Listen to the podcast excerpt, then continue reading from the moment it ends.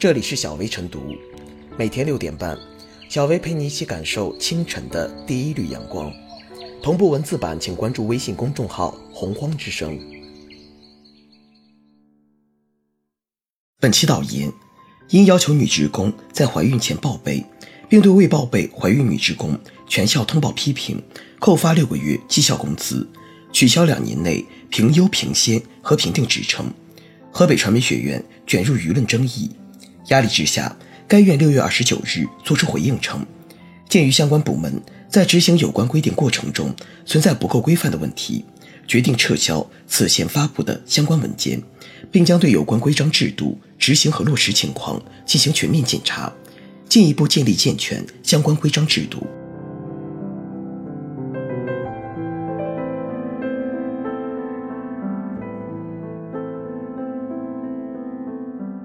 莫让劳动者权益停留在纸上。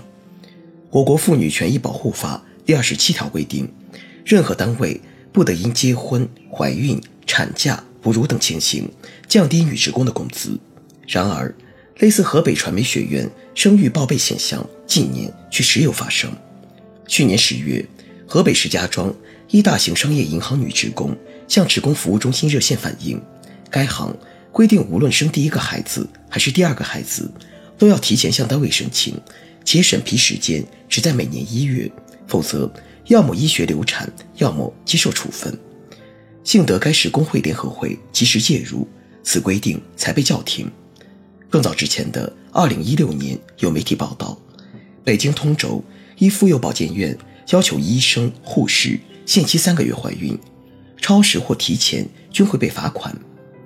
当我们集中审视这些案例时，重点。早已不单是这些规定如何漠视女性职工的正当权益，以及相应的具体规定如何奇葩，而是这种现象为何屡屡出现，未能对后来者形成足够的警示。每当遭遇公众质疑，一些用人单位就抛出苦衷论，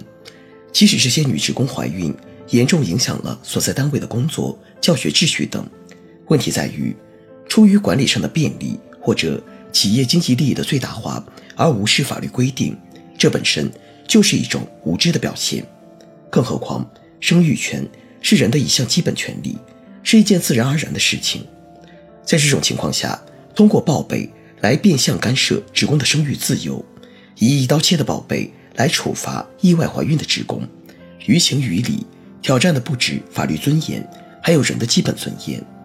考虑到一经媒体曝光，制定者总能很快就取消规定。更有必要追问的是，所谓的苦衷，到底是真问题，还是只为图方便？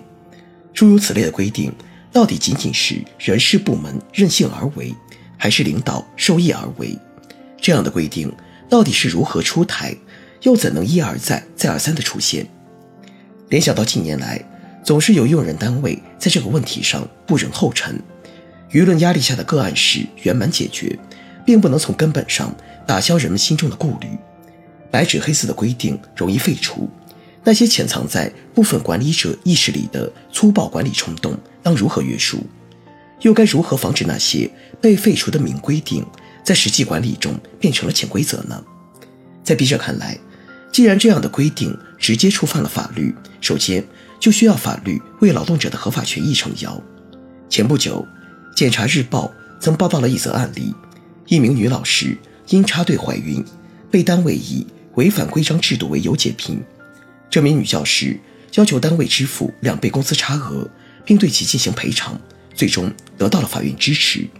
这无疑会鼓励更多人在面对这种遭遇时，勇敢拿起法律的武器。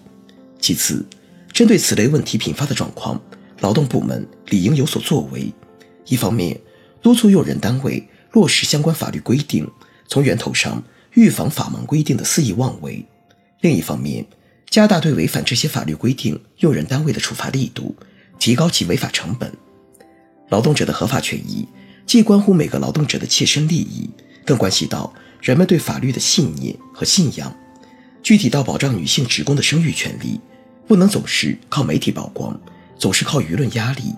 更需要相关部门有针对性的有所作为，避免劳动者权益停留在纸上。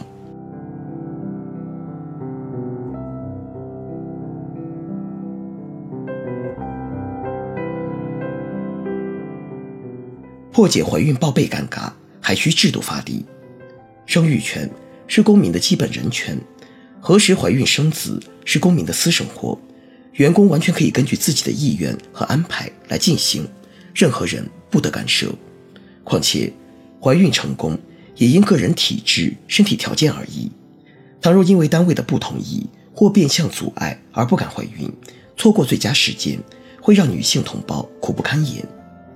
按劳动法规定，我国所有的女性劳动者在劳动关系存续期间都享受产假待遇，而且《中华人民共和国妇女儿童权益保护法》明确规定，各单位在录用女职工时，应当依法与其签订劳动合同或者服务协议。劳动合同或服务协议中不得规定限制女职工结婚生育的内容。也就是说，法律对怀孕女性职工。规定了特殊的劳动保护制度，妇女有按照国家规定生育的权利，也有不生育的自由。任何单位不得侵犯妇女生育自由的权利。由此可见，怀孕报备的规定明显违反法律法规，不具有法律效力。二孩政策全面放开，女性生育权关系重大，需要依法保障。单靠简单的号召与惩处远远不够，特别是如今企事业单位。用工成本高涨，各项运营成本居高不下，在此紧张时刻，指望单位长期虚位以待，并且保留加长版孕产期薪水，让企事业承担生育二孩的政策成本，未免不现实。一边是育龄人群生育热情逐年递减，一边又是怀孕报备，一边是女性生育权难以保障，一边又是企事业单位的实际困难。生育二孩的左右为难，成为阻碍人口政策落实的障碍。放眼望去，一些国家在遭遇人口负增长危机时，女性怀孕后可申报享受政策津贴，包括报销孕期各项检查的费用、孕期补助和每月幼儿津贴，一样都不少。他山之石可以攻玉，我国现在不少地区也出台了鼓励生育政策，但在惠民力度和落实程度上。没有达到预期目标，由此可见，破解怀孕报备两难境地，保护女性生育权还需制度发力。一方面，要依法查处企事业单位的违法行为，有法必依，违法必究，规范企业的用工情况；另一方面，要建立健全、科学、合理的生育保险制度，加大供给侧改革，通过计生奖励政策，如退税等一系列政策，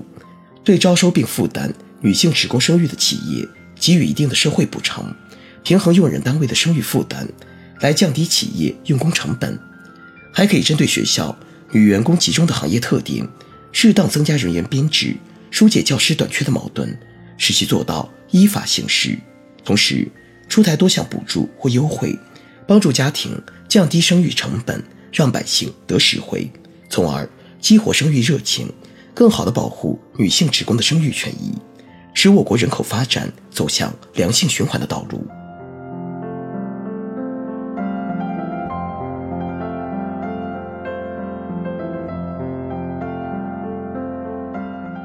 最后是小微复言，